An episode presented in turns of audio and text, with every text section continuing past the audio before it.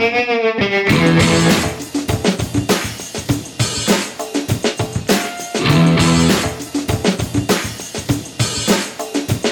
welcome to Black Sparrow Radio, KBSR, transmitting from the lovely little city of Taylor, Texas.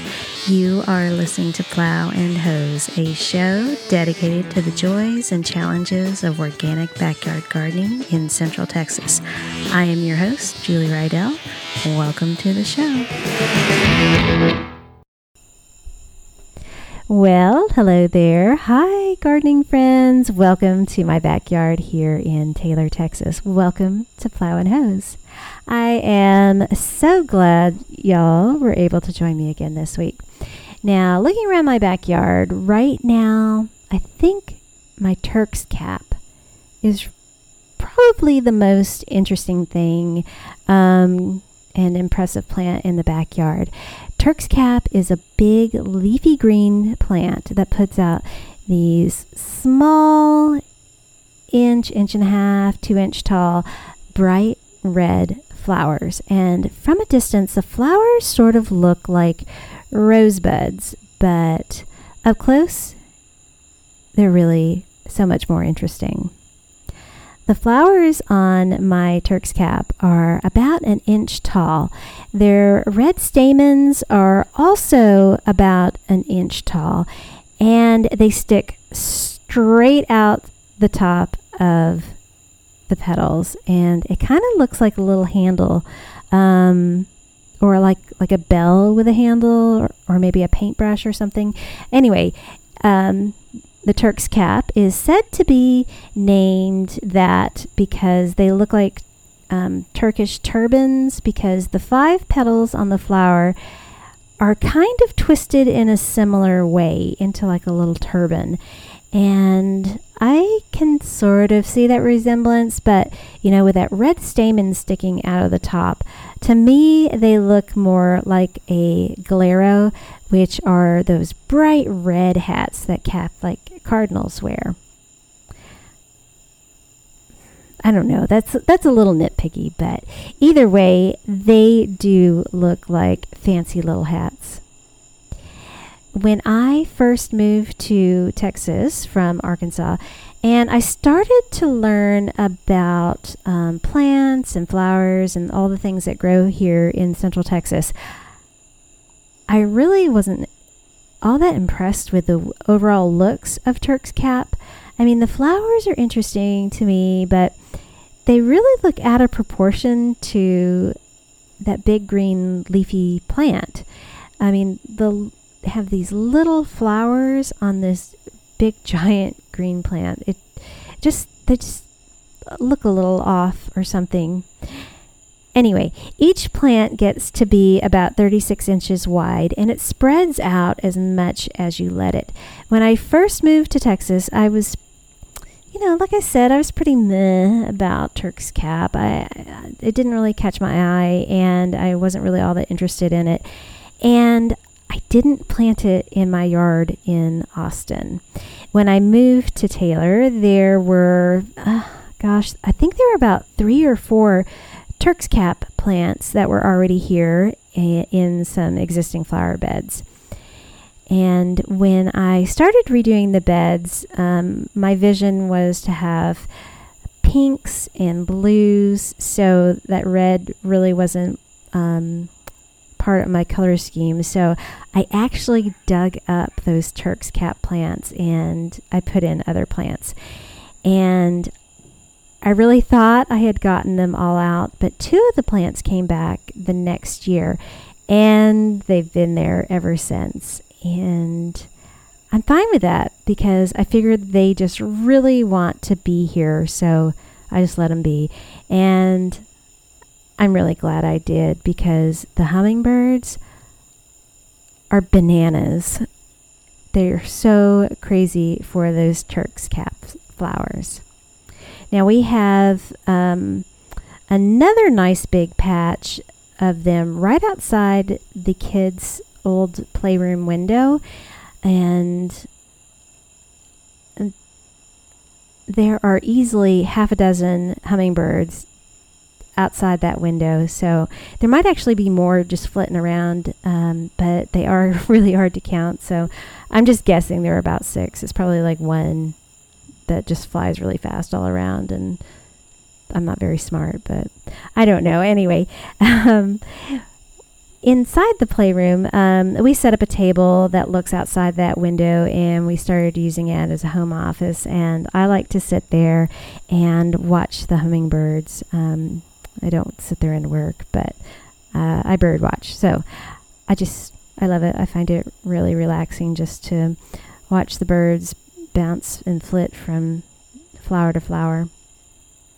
Turk's caps are part of the mallow family, and they're actually related to rose of Sharon, hibiscus, okra, and cotton plants.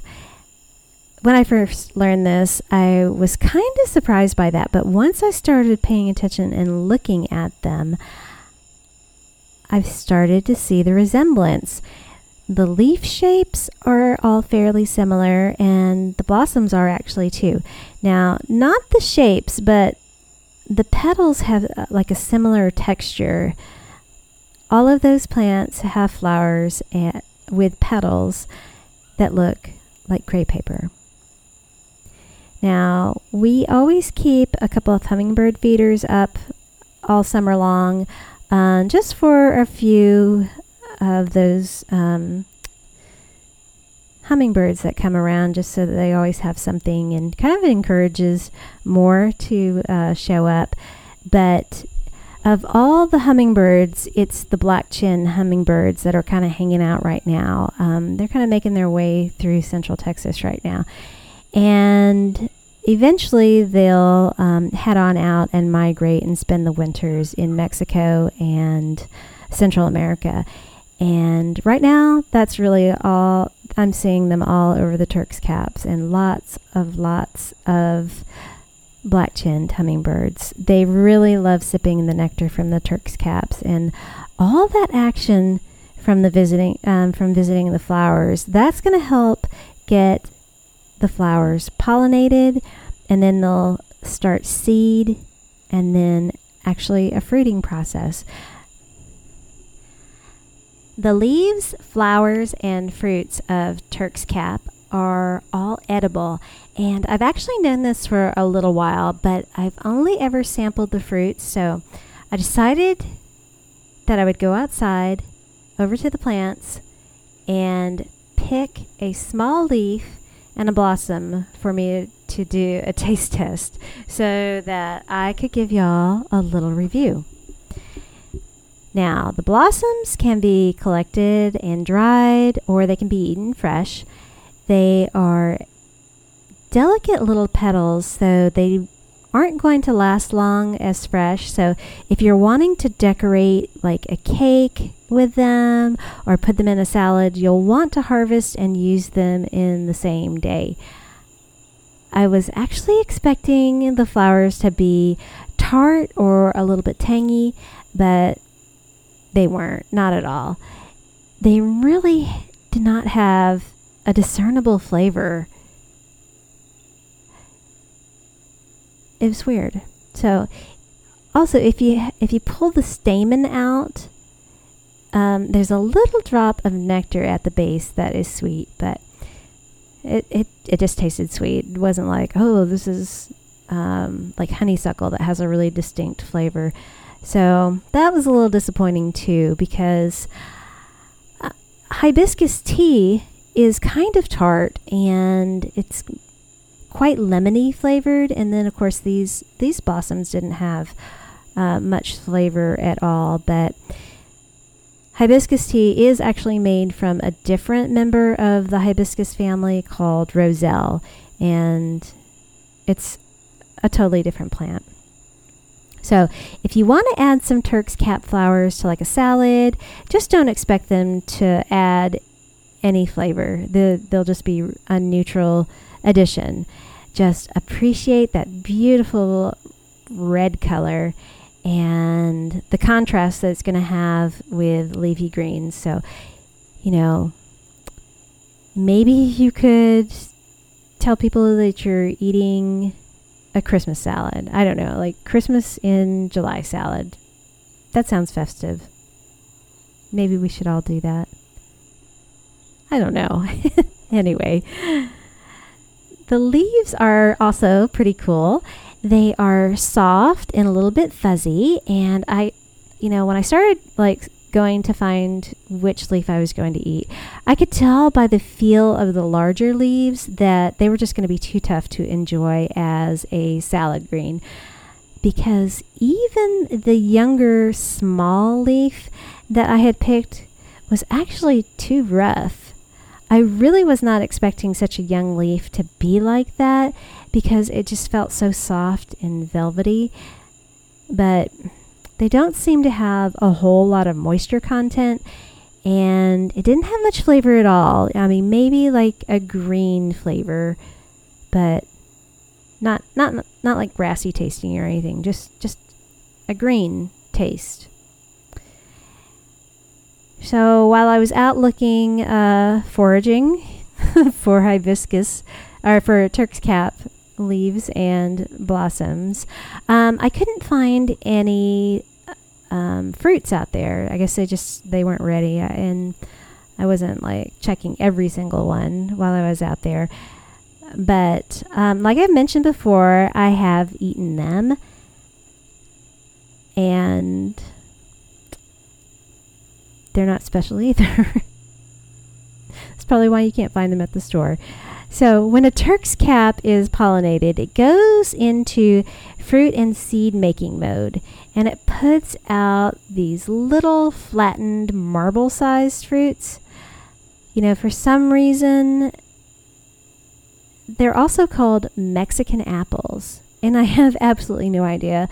It makes no sense to me, but when they are ripe, they turn um, kind of a nice dark orangey reddish color.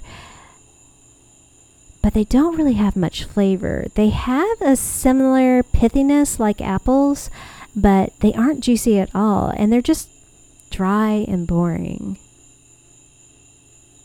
So, I'm not going to be going out of my way to eat any more flowers or leaves or the little Mexican apple fruits. I think I'm just going to store that little bit of knowledge away. So, in the event that we have some sort of disaster or a summertime apocalypse, um, I'm just going to save that infor- information and know exactly what I can safely eat while the rest of you guys starve. All right, let's do a song. And then uh, after that, when we get back, um, I'm going to talk more about all the, uh, about some other nice plants that you can add to your garden for flowers that will attract hummingbirds, butterflies, and pollinators. Finding plants that attract hummingbirds isn't that hard for us here in Central Texas. Just think about the shapes of their beak, long and thin like little syringes. Hummingbirds go for flowers that are trumpet and bell shaped, and they can stick their skinny little beaks in those blossoms and just suck up the nectar. Butterflies also like the trumpety and the bell shaped blossoms because they can roll out their um, proboscis and sip nectar. The proboscis is a cool tube like tongue that uncoils to sip the nectar and then it coils right back up when they're not feeding. And to me, they kind of roll in and out like those paper party noisemakers, you know what I'm talking about, that you blow into. Anyway, hummingbirds are also really attracted to red, orange, and yellow blossoms. And I read on the Audubon Society's website that hummingbirds' eyes have unique retinas that intensify reds and yellows. So that is what they will always go for first. They don't see blues nearly as well, and they're not drawn to blues or dark purples. Hummingbirds' favorite flowers are those trumpet shapes that are red, orange, and yellow. Here in Central Texas, they love all of the red sages, red salvias, trumpet vine, trumpet creeper. They love yellow bells, esperanza, uh, lantana, coral honeysuckle, creeping cypress, red and yellow yuccas, and, of course, Turk's cap. They also do like Texas purple sage, which is kind of a light orchid color. Um, I can tell you we have a purple sage um, that's pretty close to the one of the Turk's caps um, beds, and um, the hummingbird feeders are kind of in between the Turk's caps and the purple sage. But they will always you know, they, they do uh, kind of hover around that sage, but as soon as they notice the feeders or the Turk's caps, they zip off to to go um, eat from them. And I don't know. I guess they're just more picky, or you know, maybe they're more like me. I like lots of choices too when it comes to food. um, anyway, uh, you know, after my little experiment, though, I am not going to eat Turk's cap again. Um, you know, not when when I can just go inside and like have a yogurt or a taco. anyway, another hummingbird favorite is flame acanthus. This plant is a uh, native Texas shrub that has like these long stems with narrow leaves. And at the tops of the stems, they have lots and lots of dark orange red flowers.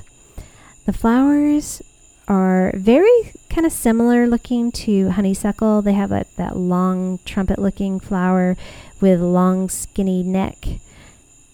They but they aren't um, fragrant like honeysuckle. Uh, and also, um, one of its alternative names is Wright's Desert Honeysuckle, but it's completely unrelated to actual honeysuckle. Now, with all that fiery orange at the top, I can totally see why it's called flame acanthus, but hummingbirds just love this plant so much that it's also sometimes called hummingbird bush. Flame acanthus is a host plant to two types of butterflies, crimson patch and Texan crescent spot. Both of these butterflies lay eggs on the plant, and the caterpillars will eat the leaves um, also. Now, I've noticed flame acanthus more on the other side of IH 35 where they have a little different soil than we have here in Taylor and our part of Central Texas. West of IH 35, there is more limestone in the soil, and east of 35, we have more a lot more clay in the soil. And honestly, I think we're luckier on this side of 35 because it's a whole lot less rocky. And even though our heavy clay soil, like our blackland prairie soil, you know, it can be difficult to grow in, uh, grow things in. It's much much easier to amend our soil. And plants really do tend to like our soil better over here. Now, folks are just now kind of starting to catch on to putting flame acanthus um, in their landscapes. And if you've ever seen it blooming in mass, you'll totally understand why because it's absolutely stunning.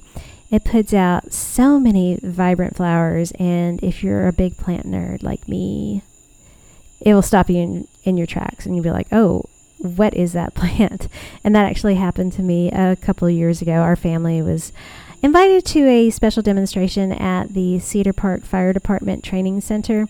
This is where all the local municipal fire departments uh, go for um, a very specific type of training they have like this multi story fire simulation building where they set it on fire and the firefighters practice um, putting the fires out.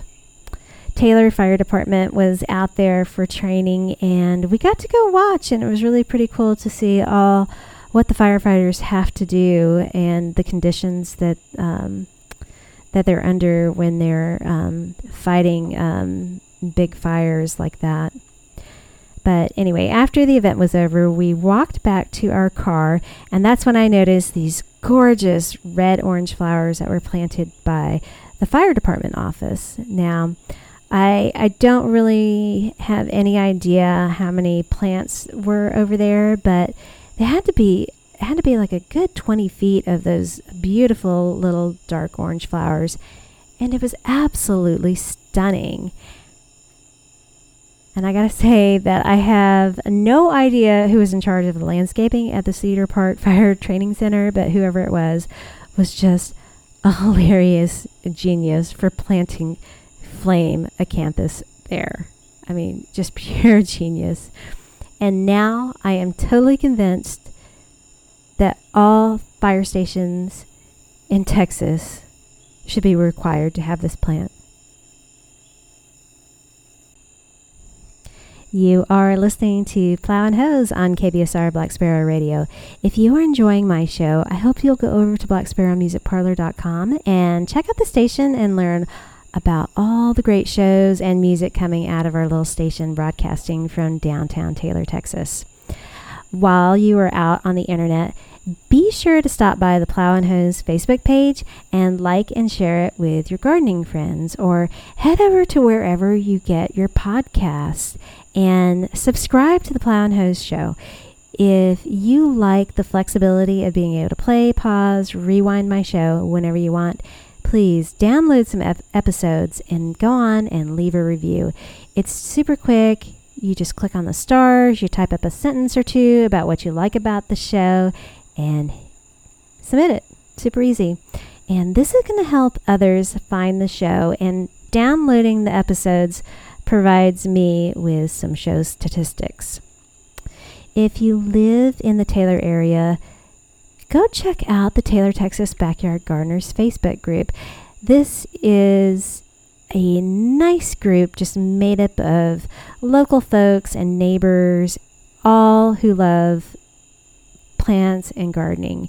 If you're interested in growing things in Central Texas, it's a nice place to meet folks and find out what's going on in their backyards. I am just always amazed by the wonderful gardens and the creative solutions that people come up with. It really is a diverse group, and we have everyone from beginners to certified master gardeners. And it's such a joy for me, anyway, to see their pictures and just interact with other local plant people. I want to tell you, I did something fun and different for me this past week. I was a guest on another program on KBSR Black Sparrow Radio. This show is called Drinking Texas. Chip and Mike, the the main host, um, we were at a KBSR meeting and they asked me if I ever wanted to be on their show and just kind of hang out a bit and talk about gardening and nature while doing a taste test of some whiskey. So I was like, well, okay, sure, let's do that.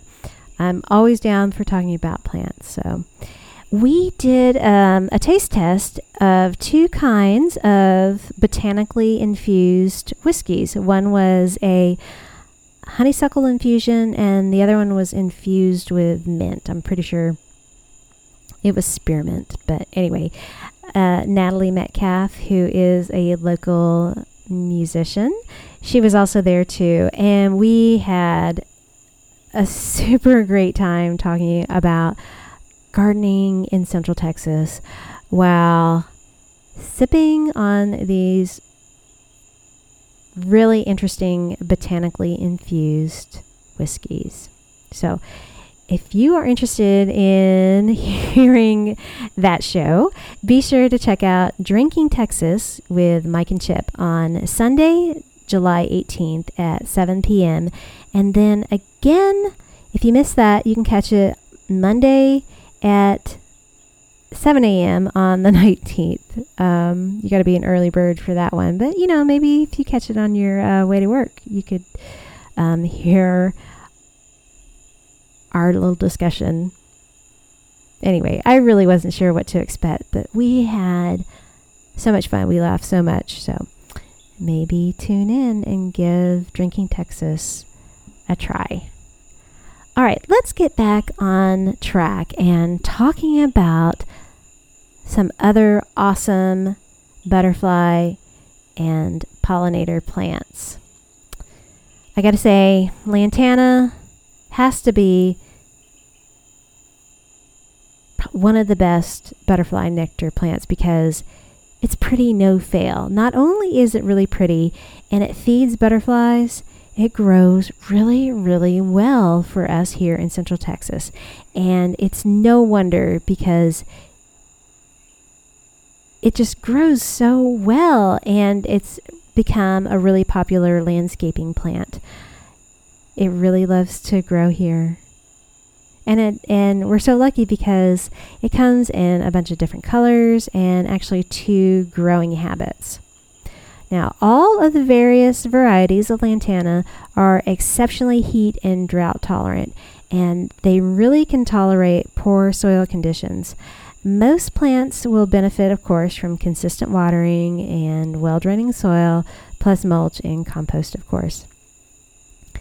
Lantana leaves are poisonous to most animals, so the herbivores like rabbits and goats anything that eats uh, sheep, anything that eats primarily um, or exclusively plant material, they tend to leave them alone and they won't eat them.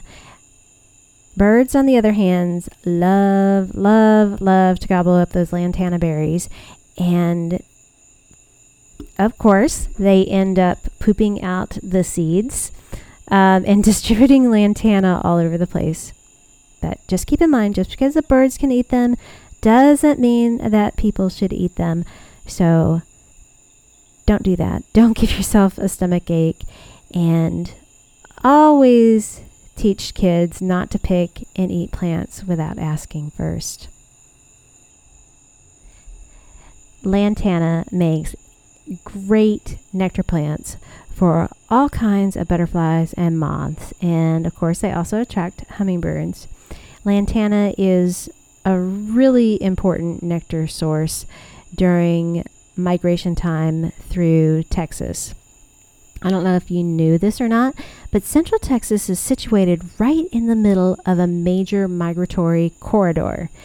Several species that overwinter in Mexico, like monarch butterflies and black chinned hummingbirds, they all pass through our area in what is referred to the Texas corridor. And this corridor basically follows the entire length of Interstate 35. And these little creatures travel up and down I 35 from Minnesota to the Rio Grande Valley. And then they head on into Mexico. And so Texas is like a big migration funnel so it's really important um, for us to grow a variety of nectar plants for all these creatures that are passing through. So add some nectar plants like Flame acanthus and Lantana. Generally speaking, pollinators prefer the native variety over the improved variety of a plant. Improved varieties are those plants that have been intentionally cultivated for a specific reason, usually for their flower color or fruit production. Um, native varieties are true to their wild form. It takes a long time for species to adapt, so they tend to gravitate to the natives.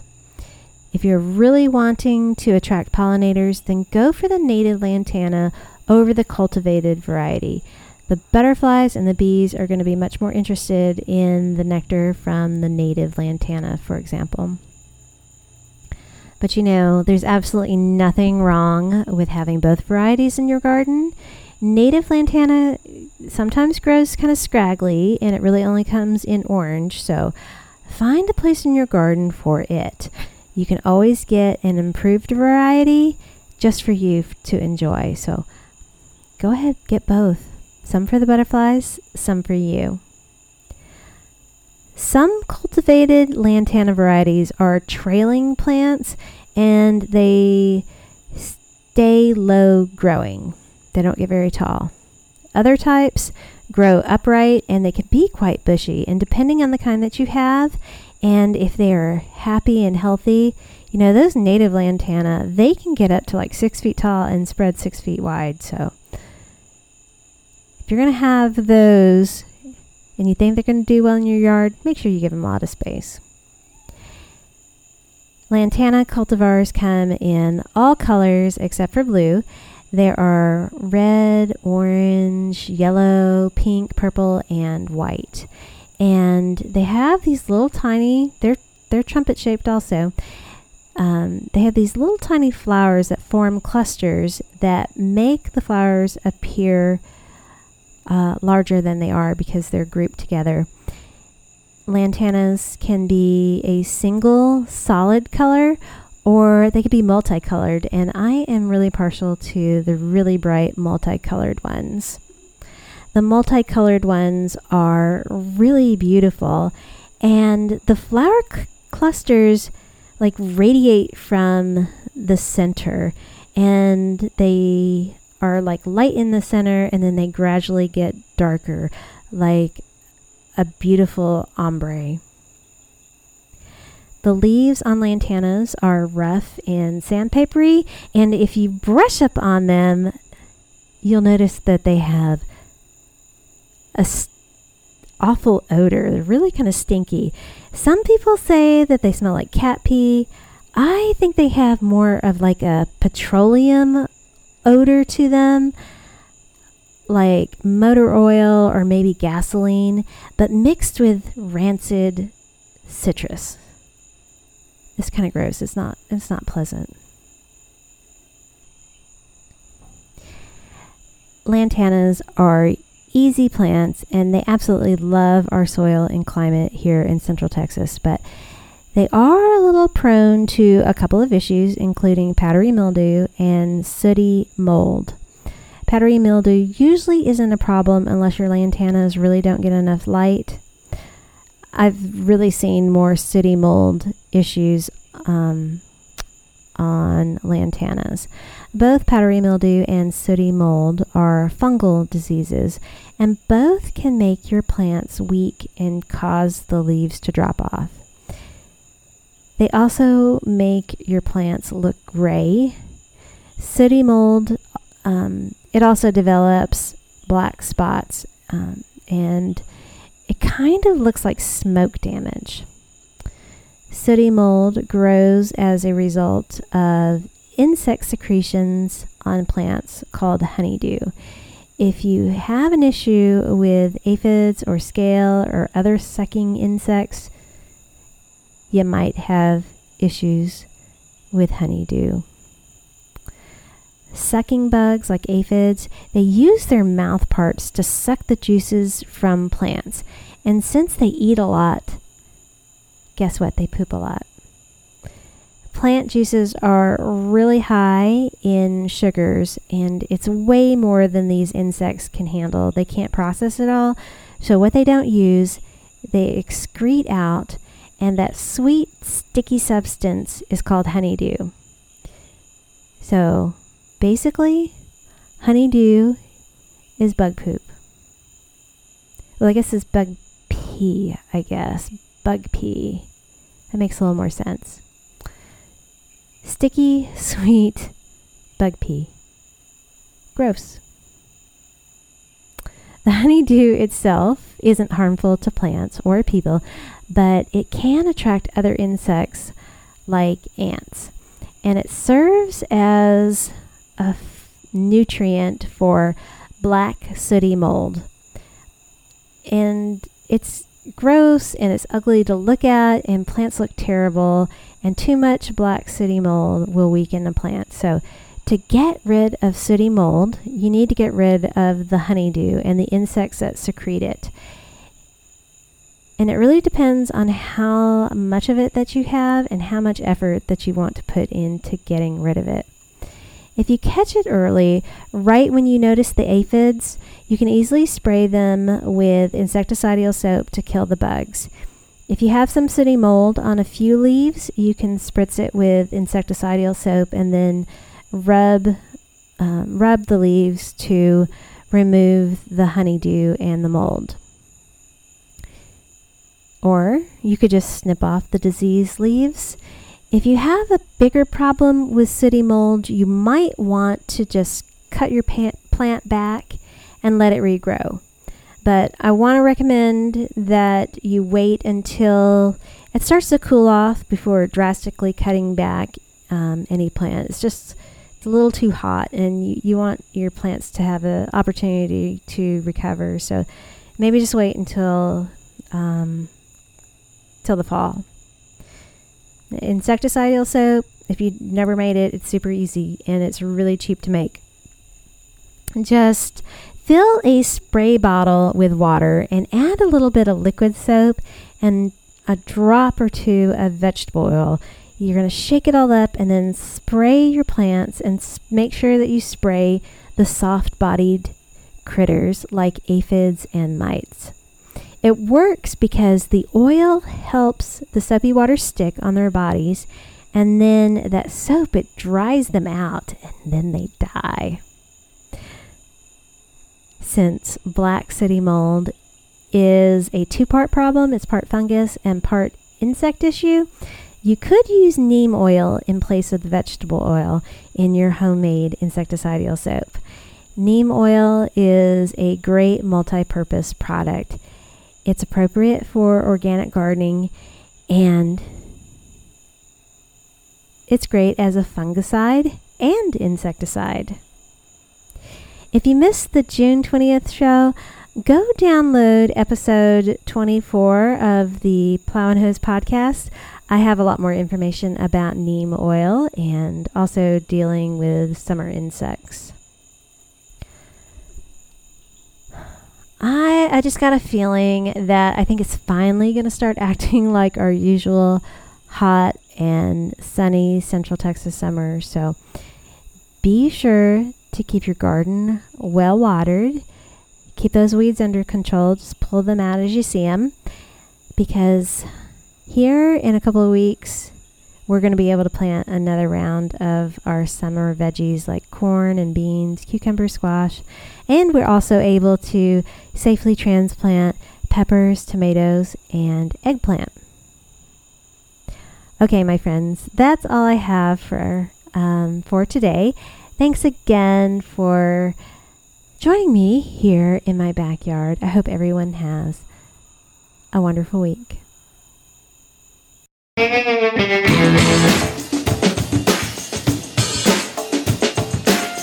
Production assistance provided by KBSR Black Sparrow Radio. Original music created by Alex Cuervo. Discover more of his music at alexcuervo.tv. If you love plants and gardening in Central Texas, be sure to click the subscribe button wherever you get your podcasts and never miss seasonal information on Plow and Hose. Plow and Hose is written and recorded at my home in Taylor, Texas.